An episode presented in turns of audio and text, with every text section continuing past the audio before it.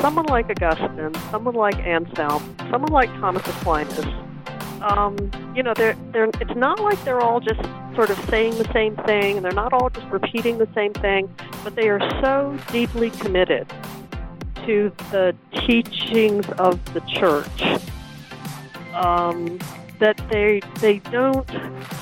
N- none of them think originality is a is a good thing. Does doctrine really matter? The Apostle Paul once wrote to a young pastor named Titus, instructing him to hold firm to the trustworthy word he was taught, so that he may be able to give instruction in sound doctrine. Welcome to Credo Podcast, where doctrine matters and theological ideas have consequences. Here's your host, Dr. Matthew Barrett, Executive Editor of Credo Magazine and Associate Professor of Christian Theology at Midwestern Seminary. Welcome to the Credo Podcast, where doctrine matters. I am Matthew Barrett, your host. Have you ever heard the phrase used, perfect being, or perhaps the longer phrase, perfect being theology? Believe it or not, this phrase is incredibly important.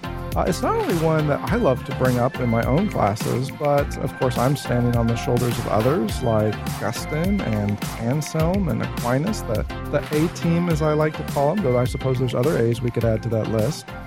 Uh, it's a phrase that uh, really defines and, in some ways, explains what it means to believe in the classical doctrine of God the classical doctrine of God, which uh, we have talked about before on the Credo podcast, uh, has a lot to do with divine simplicity or attributes like divine immutability or impassibility or God's eternity, his timelessness, and so, so many others.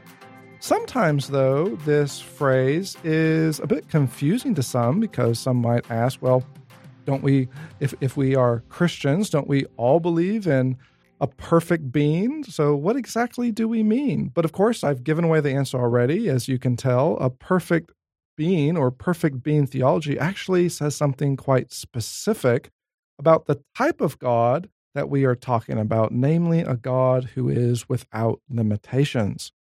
Well, it's hard to think of anyone better to come on the Credo podcast and talk about perfect being theology than Katherin Rogers, or as I will call her, Kate. She is a professor of philosophy at the University of Delaware.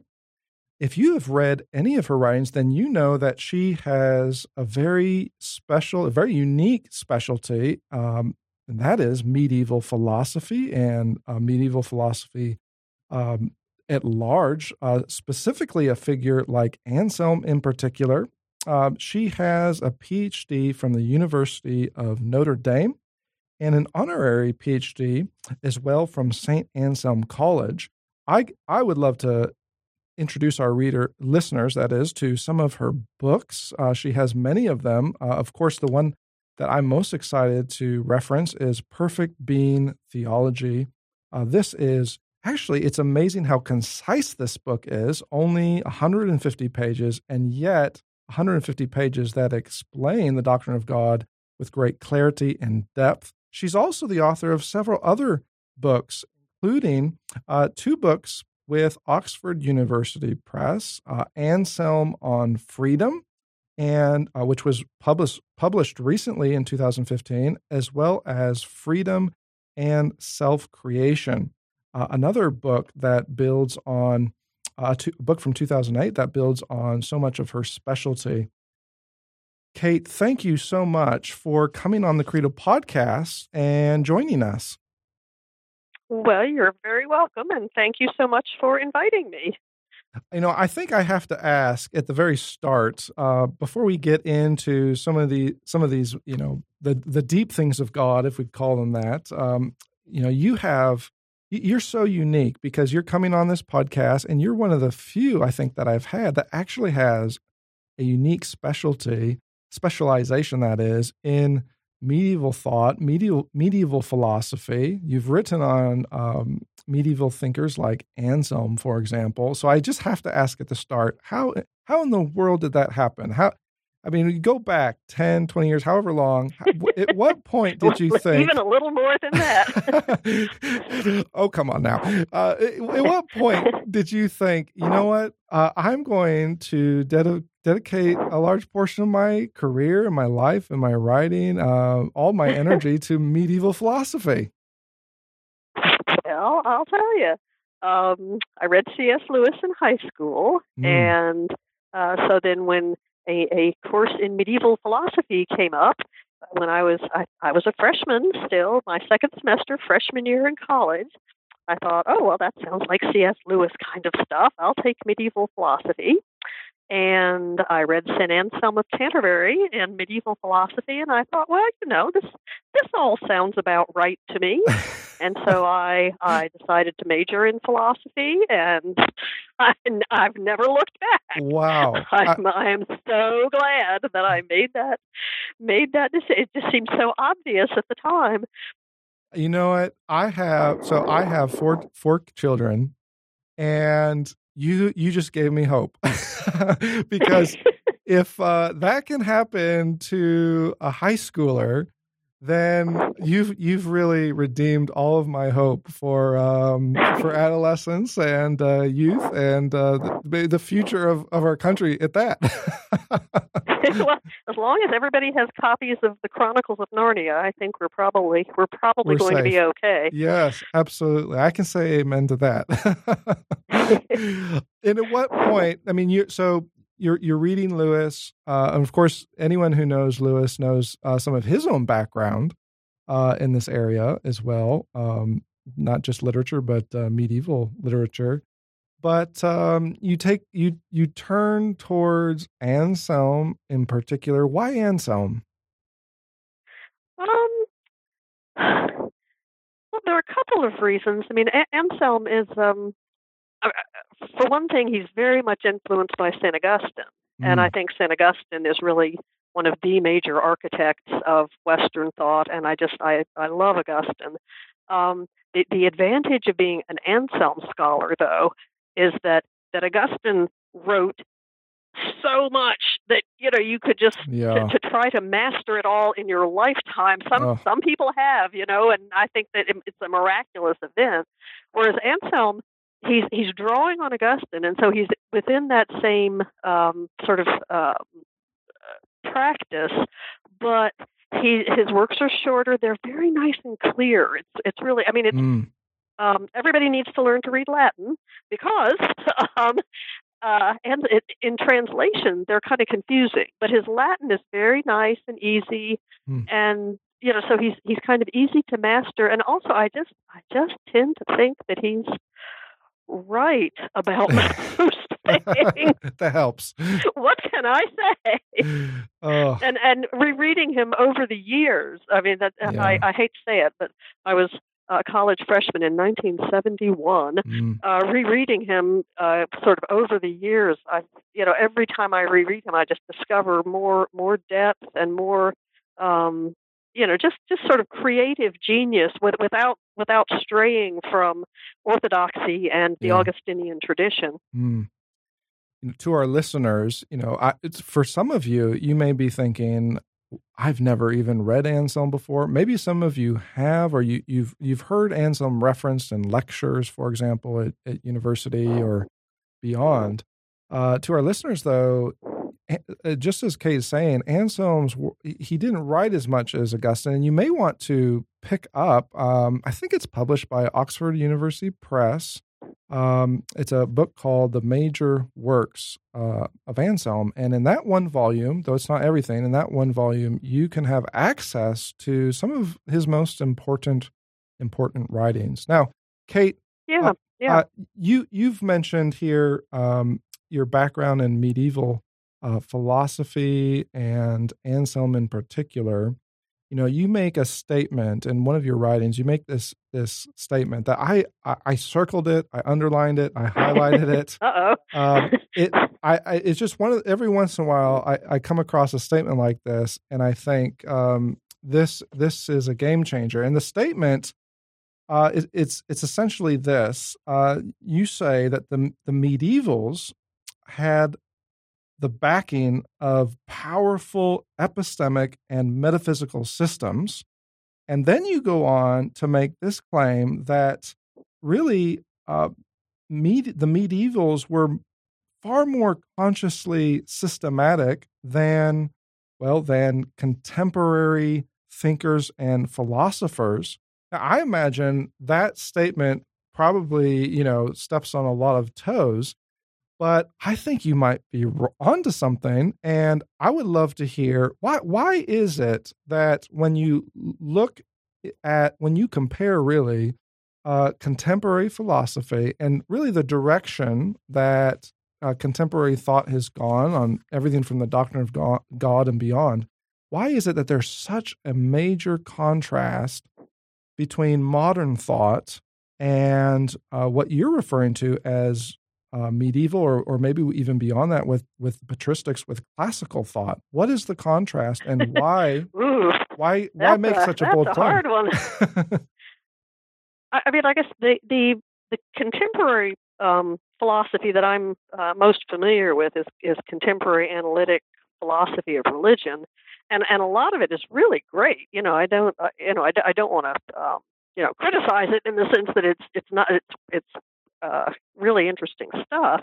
The the medievals that I study are of course towering figures and, and mm. that's part of it you know when you find a towering figure uh, in the history of philosophy they're towering precisely because their work is so deep and so broad but here's I, I hope I'm not being unfair to contemporary analytic philosophy, but but here's the thing I find: um, someone like Augustine, someone like Anselm, someone like Thomas Aquinas, um, you know, they're they're. It's not like they're all just sort of saying the same thing, and they're not all just repeating the same thing, but they are so deeply committed to the teachings of the church um, that they they don't n- none of them think originality is a is a good thing. Mm. what they what they're trying to do is to take the the the greatest that the earlier non-Christian philosophers like Plato and Aristotle, what what did those guys have to offer? To take that, but apply it completely within, in this kind of very almost humble way within the Christian um, tradition. And and when you read contemporary analytic philosophers, uh, they they just they, they don't seem to have that same kind of commitment to a tradition. Not not not all of them. Some of them do, but many of them seem seem not to. Mm. You know, you also go on to say uh, not not only that, but um, as as you're sort of making your your case here for medieval as opposed to modern, uh, you go on to talk about how um, modern philosophy, you know, you think of someone like Hume or Kant, for example, um, they've they've told us in different ways, you know, we can't make we we really can't make much sense out of out of things or anything. But then when yeah. you turn to um, medieval thoughts, um, not only do they assume we can, but uh, you go on to argue that actually, uh, when we look at current current questions, uh, the medieval approach actually has a lot to say and, and, can actually help us.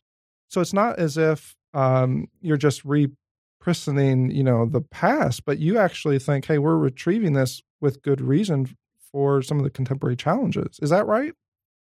That that is exactly right. I mean, I think that's I think it's just incredibly obvious in philosophy of religion, and and I think a lot of contemporary philosophers of religion would would agree with that. But e- even outside philosophy of religion, I think um, in in different areas, people are recovering uh, medieval and ancient thought.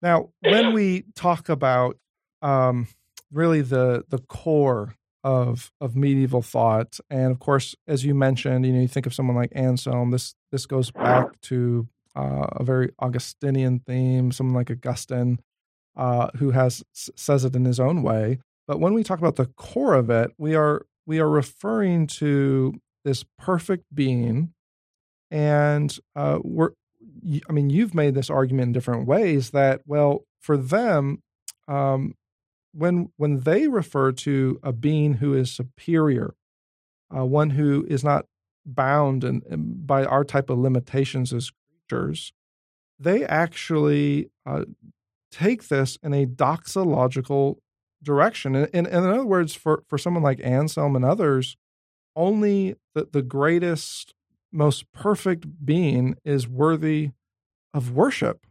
Uh, c- can you speak to that to that emphasis for a moment?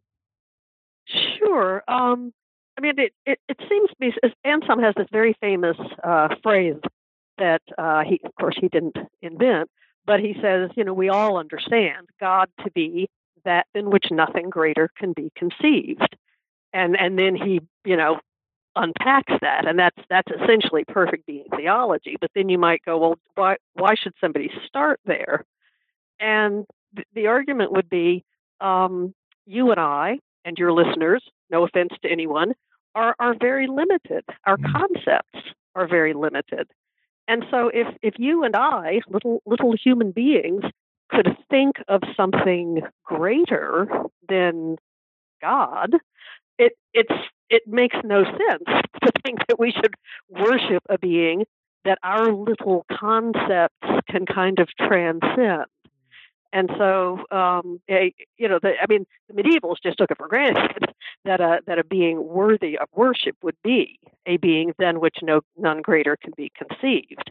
But then it follows that you know, if if you wanted to attribute to God some kind of failing, um, that that just can't be right. You know, it's because a, a being with a failing is not that in which none greater can be conceived. Mm.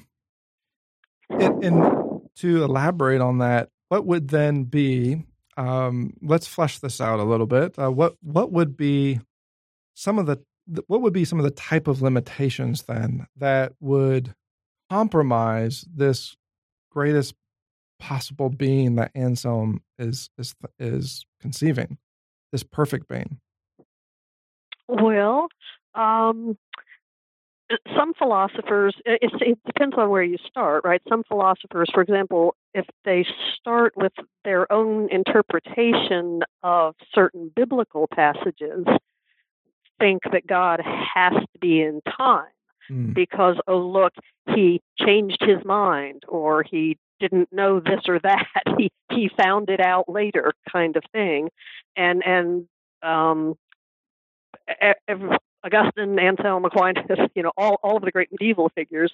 I mean, everybody who reads the Bible seriously knows it needs to be interpreted, but they're going to take one interpretive uh, principle to be God is that in which nothing greater can be conceived. So if a biblical passage makes it look like God is uh, temporally limited the way we are, that he uh, maybe he doesn't know the future because you know it, it hasn't happened or something like that um, then that you know they're going to say that interpretation has to be wrong because god has to be uh, eternal. He can't suffer the the limitations of being sort of stretched out and extended across time. So that would be a, a prime example. Yeah and that that example is a very real one. Um, so many, both in the academy and and then some, even in the church at times, um, would would tend to limit God either in terms of His knowledge or His timelessness. Um, try to limit God in, in some way. Sometimes you, I mean, you, that's a very perceptive um, intuition because it, sometimes it's based on um, their hermeneutic, their reading of a certain passage or set of passages. Uh, other times it, it may be um, a certain uh, presupposition that is just non negotiable for them. Uh, for some of them, it, it, may be that, well, God cannot know the future. Uh, for others, and I've I've bumped up against this as well, um, th- especially of late. Uh, there tends to be in the last several decades a bit of um, uh, well hostility might be too strong though maybe not but um, suspicion maybe uh, suspicion towards uh, divine simplicity or immutability or certainly impassibility um, maybe you could touch on some of these. Uh, you know, for Anselm, and you make this point really well, as he's describing someone than whom none greater can be conceived. For him, then that that it would follow then that well there must be great making perfections, uh, perfect perfections, if we can be redundant. That um, it, that it, that certainly preclude him from any type of limitation. How does that work itself out then? I mean, especially in, in your field uh, with other analytic, more more contemporary philosophers, as you start to bump up against well anything from simplicity to uh, immutability. well, it, it makes it fun, right? Yeah. because there's there's lots to disagree about. No, I mean it's it's interesting. Simplicity, for example, is um, is a really I mean it's a really really tough um, claim. So the the claim that God is simple, the way the medievals did it, they really really meant it.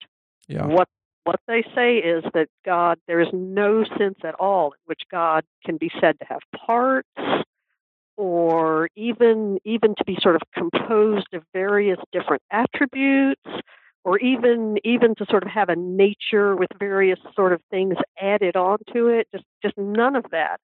Um, and, and for a while there i think contemporary philosophers just went well that's stupid you know who would say such a dumb thing uh, but actually several uh, in the last couple of decades i think some some of them have been kind of coming back around and, and been sort of forced to take it more seriously. So, uh, you know, that's I guess that's good news. So there's there's actually right now, you know, you you can look in the journals and there's a you know a debate going on right now about divine simplicity with and uh, you know it's it's got its defenders.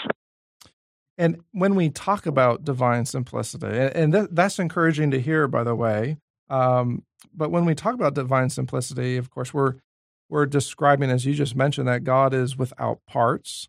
And um, maybe maybe you can elaborate at this point. Why is it that, well, if God does have parts, He could be divided. He could be corruptible, perhaps, or even there could be some type of weakness. Exactly. Yeah. If if you go back, you know, to the original the original claim, right? God is that than which nothing greater can be conceived. So the the issue isn't, um, you know, suppose somebody says, oh well, nobody nobody can take out a scalpel and cut God up, but but Anselm goes, look, when the the issue is something than which nothing greater can be conceived. So if you can conceive of God as composed of different parts, then even if even if you're thinking of something that can't, you know, in in reality be pulled apart, you could still conceive of of the different parts being pulled apart and corrupted. And and that's not God. because God has to be the kind of thing that just that it's inconceivable that he should um, be able to somehow be pulled apart. Mm. And and here's here's sort of another argument to go with that. Um, the the test for whether or not something has to be caused. There's a, this kind of a traditional argument. The the the standard test is can you conceive of it um, failing to exist? So if we say, well, you know, we can conceive of anything with parts failing to exist, then you're saying we can conceive of God failing to exist, and that means we have to think maybe he's caused. And of course, that's that's craziness, right? God can't possibly be caused. And so the medievals would standardly argue, look, any anything composed of parts is the kind of thing that requires a cause, because it's the kind of thing that could fail, even if it happens to always exist it's the kind of thing that can conceivably fail to exist. Mm. So God God just cannot have parts, they said. And and I argue in defense of that view. now you all you also I mean building on that argument, you you then um, you you bring in another um, major pillar uh, to to build up this this house we're calling perfect being theology, and um, you introduce this another phrase called pure actuality. Uh, sometimes um, for our listeners, you may hear a theologian or philosopher refer to God as pure act. And of course, if you read some of the patristics or medievals, you'll notice it there as well. But uh, Kate, you you make the point that uh, if if this is a God who is without parts, uh, one who is not is not caused, um, who's not constructed or composed or compounded in any way, then there can be no unrealized potential in him. And I think what, where you're going, uh, and and correct me if I'm wrong, but here you're you're really laying the the foundation for an attribute like divine immutability. Uh, maybe you could elaborate on that. Ooh, no, I don't want to. It's too hard. um, yeah, no, I mean the the whole thing is it's really hard, but it you know it it does i mean i like your your description of it as a building you know i mean they're they're systematic these things all really do fit together um yeah the the thought is that uh god being being that in which nothing greater can be conceived um there there can't possibly be anything lacking to him so can he get any better no right he's already as good as he can get couldn't couldn't he sort of get worse? Well, no. Anything that can get worse is corruptible. Well, couldn't he just kind of change sideways? Um, you know, just gain something here or lose something there. Well, no, on two counts. I mean, first count is that would imply that he had parts, right? If he could lose and gain things, but also if he's if he's right now as as absolutely perfect as he can possibly be, then and and all of his attributes are are just this this one perfect act of good, then then the thought that that there's any any sort of loss or gain um, is is just inconceivable. So. Mm. So God does not change. God is absolutely immutable. Now, yeah. Now, when you, I, I, really like how you phrase that. Uh, you know, he's without loss or gain. Um, there, there's a, there's no point at, at, which he has to be actualized or reach his potential, so to speak. Um, and this would this not only would set in place, like you've said, uh, God's immutability, but um, also God's impassibility. Now, from what from where I sit, uh, impassibility, as I look at the way it's been uh, reacted to on the contemporary scene, um, it's fallen on hard times, um, both in philosophy and theology. Uh, I certainly want to encourage our listeners to um, go back to someone like Anselm or Augustine or Aquinas and um, take a fresh look at the way they articulate these attributes, but impassibility included. Um, you say at one point, and and I love this statement uh, in part because it's so bold, but also because I think uh, you're onto something. You say, um, as for myself, I find the idea of a God who is made to suffer by us and who needs us to be fulfilled a depressing concept of divinity. And that that last part, right? I mean, uh, a God who not only suffers, but a God who needs us to be fulfilled. That's saying something. So, why is it, Kate? Tell us why are you so depressed? well, I'm not because I, don't. yeah, I guess I, I, when I wrote that, I mean, I, you know, that book is from about 20 years ago.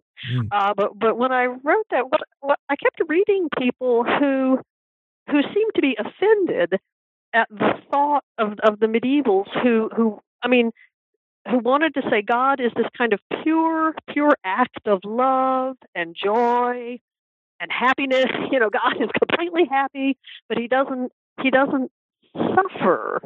He doesn't uh, you know, I mean, I, I think that they they felt offended because yeah. look at all the evil in the world, and there's all this evil in the world. God, God ought to be suffering somehow, and that just made somehow they thought that made God seem better. But um, I just you know, I I just don't see it. I just it seems to me that um, the, the thought that God should should suffer is just just strange.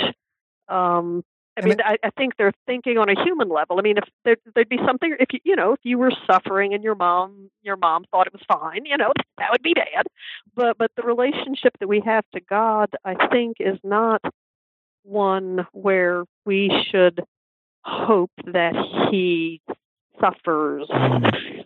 with with our. I mean, of course, Christ does in a way, and so God does understand our suffering from from the inside but God, um, it, in in Himself, um, doesn't. It. I, I think it's proper to say he he does not uh, undergo these these what I would see as negative mm-hmm. um, feelings and negative yeah. attributes. Yeah.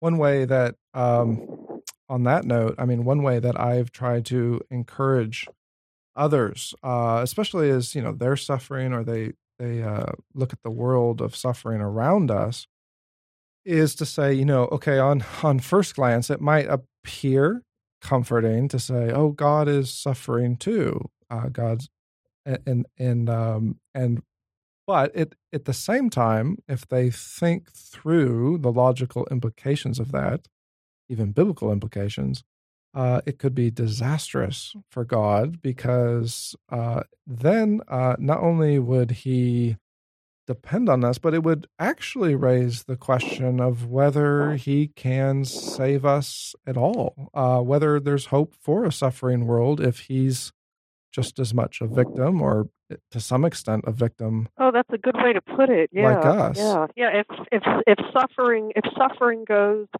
all the way to the top yeah. and all the way to the very core of reality. Yeah and and that and that's somehow really really there then yeah can god really save us? Good good point. Now you talk about god's goodness um, which I, I, really appreciated because um, in a book on classical theism um, perfect being theology uh, uh of course we're going to talk about uh, some of these you know attributes from immutability to impassibility to simplicity and so on. But uh, sometimes overlooked is the goodness of god uh, which of course is so applicable is so applicable to us. Um, but even before we go in that direction um, you make a, a fantastic point that well if if we understand that god is the source he's the source of, of true goodness pure goodness that we see uh, in our world, then it's not it's not merely the case that he's a God who has goodness, as if he he just merely possesses uh, this property we're calling goodness, um, as if it sort of attaches to or is added to his nature. But and, and here we come for, full circle, I suppose, to simplicity. But he is he is good. He is goodness. Um, how does I mean with with all you've done um, in your work on the medievals, they had quite a bit of say about the goodness of God. Um, why is it that they they love to describe it in this way? Well, I think they uh, they all take it at you know it's just absolutely for granted that God is is the absolute standard for good, and you know when you look around the world and you see things that are good or you see things that are that are bad um, evil i think proves the existence of this absolute standard too.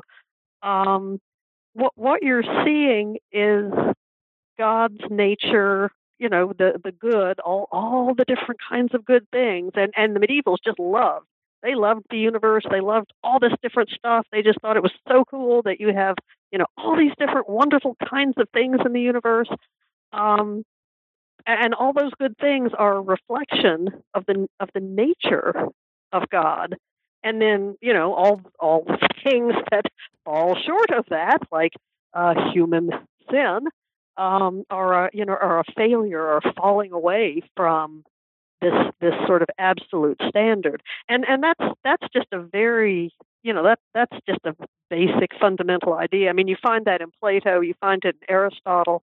The the difference is that I mean, I would argue at least, uh, you know, ultimately it makes more sense in the medievals because b- building on guys like Plato, guys like Aristotle, but of course within the biblical tradition, um, they're, they're able to have this rich um, personal concept.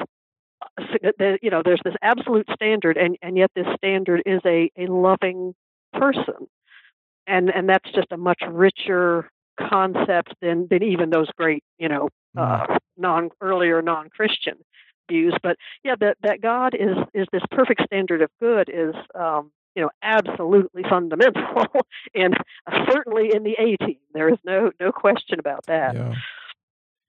Yeah, you know what what you just said there at the end too. Um, I, I really want to you know conclude our our our episode on on that type of a note because you I mean this is the the goodness of God here. Sometimes, um, whether it's philosophers or theologians, uh, I see this both at the kind of the the lay level in the church, but also in the academy.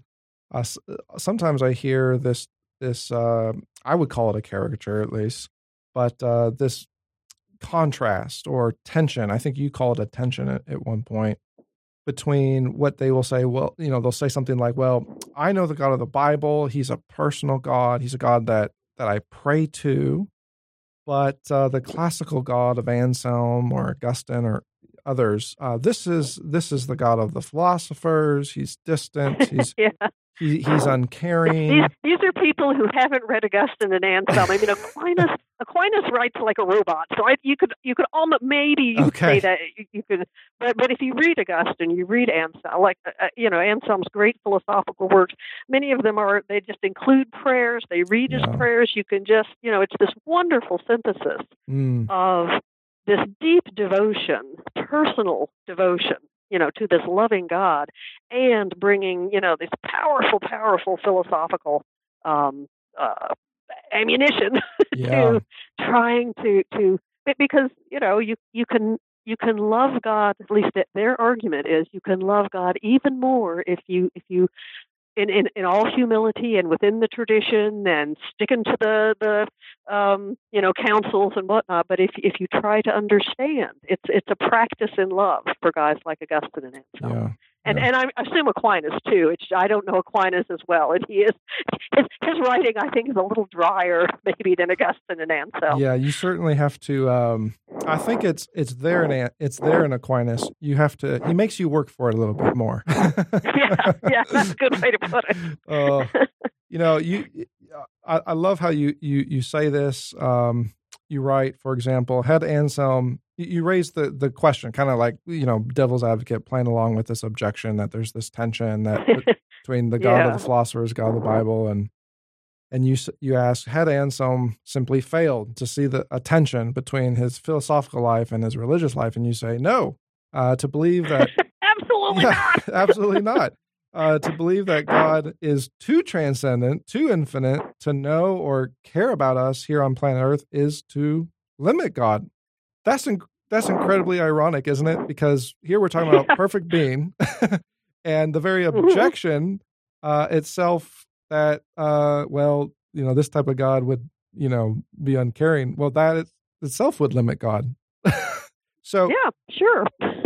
uh, yeah, I mean, what when you when you're thinking through, I mean, you're you know on a, on a daily basis. Um, I mean, as you just mentioned, you know, you if someone actually reads uh, Anselm, they'll discover, wow, uh, this is one extended prayer. By the time they get to yeah. some, some, of the end of his writings, they realize um, he's doing nothing but but praying. Um, you know, as you think through Christians today and um, what I would say is a disconnect between the deep things of God and maybe the Christian life or prayer. How would you encourage them to? How would you encourage them to not divorce these two, but but to keep them in unison? Gosh, um, I mean, it, not not everyone um, enjoys philosophy, but you know, for for those who do, I, I honestly believe that um, you know, reading reading something like Saint Augustine's Confessions. I mean, just slowly and and you know, um, bit by bit. It's just it's just so gorgeous to have this intertwining of of the Christian life and this, you know, just really deep genius philosophy. Um, for for those who enjoy that, I think I think they should they should do it. Now, how how do you bring that to people who don't don't enjoy that. That I'm I'm not really sure. Although you know, I think um, e- even you know just simply talking to people. Like at, at my church, we have a, a wonderful pastor, and he gives these wonderful sermons, and I think everyone understands him. And yet he always has a, a little kernel of a good philosophical idea. I, I think you can you can if you're a good teacher you can sort of incorporate that mm. for for everyone even people who who you know wouldn't wouldn't enjoy sitting down and reading St Augustine's Confessions. Right right. Well I hope that is uh, to our listeners I hope that you're you're hearing Kate out here that that's that is an encouragement to you. Uh, maybe you're a a minister out there who's um, you know Sunday morning you're entering into the pulpit or Wednesday comes along and you're, you know, in there um, trying to apply things to um, a particular couple or family, whatever it would be, um, look for those opportunities, uh, those teaching opportunities as well. Um, I think in in the spirit of Anselm, you'll discover just how applicable so much of uh, these deep things of God are for uh, the Christian life, but also for how we understand the Christian faith as a whole. Kate, it's been so much fun to have you on the Credo podcast. Um, I, I, would just say uh, to our listeners, if if you uh, want to dive deeper into some of Kate's writings, pick up one of her books, uh, Perfect Being Theology, for example.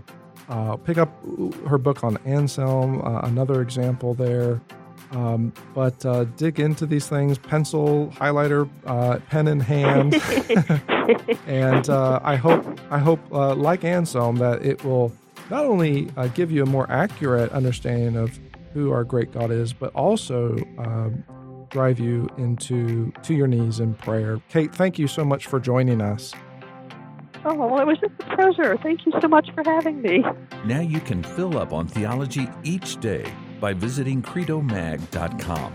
There you will find the latest issues of Credo Magazine with articles on key doctrines of the faith and regular video interviews with Dr. Matthew Barrett, where he answers some of the toughest theological questions of our day. Be sure to subscribe to Credo Podcast to join the conversation, a conversation where doctrine matters.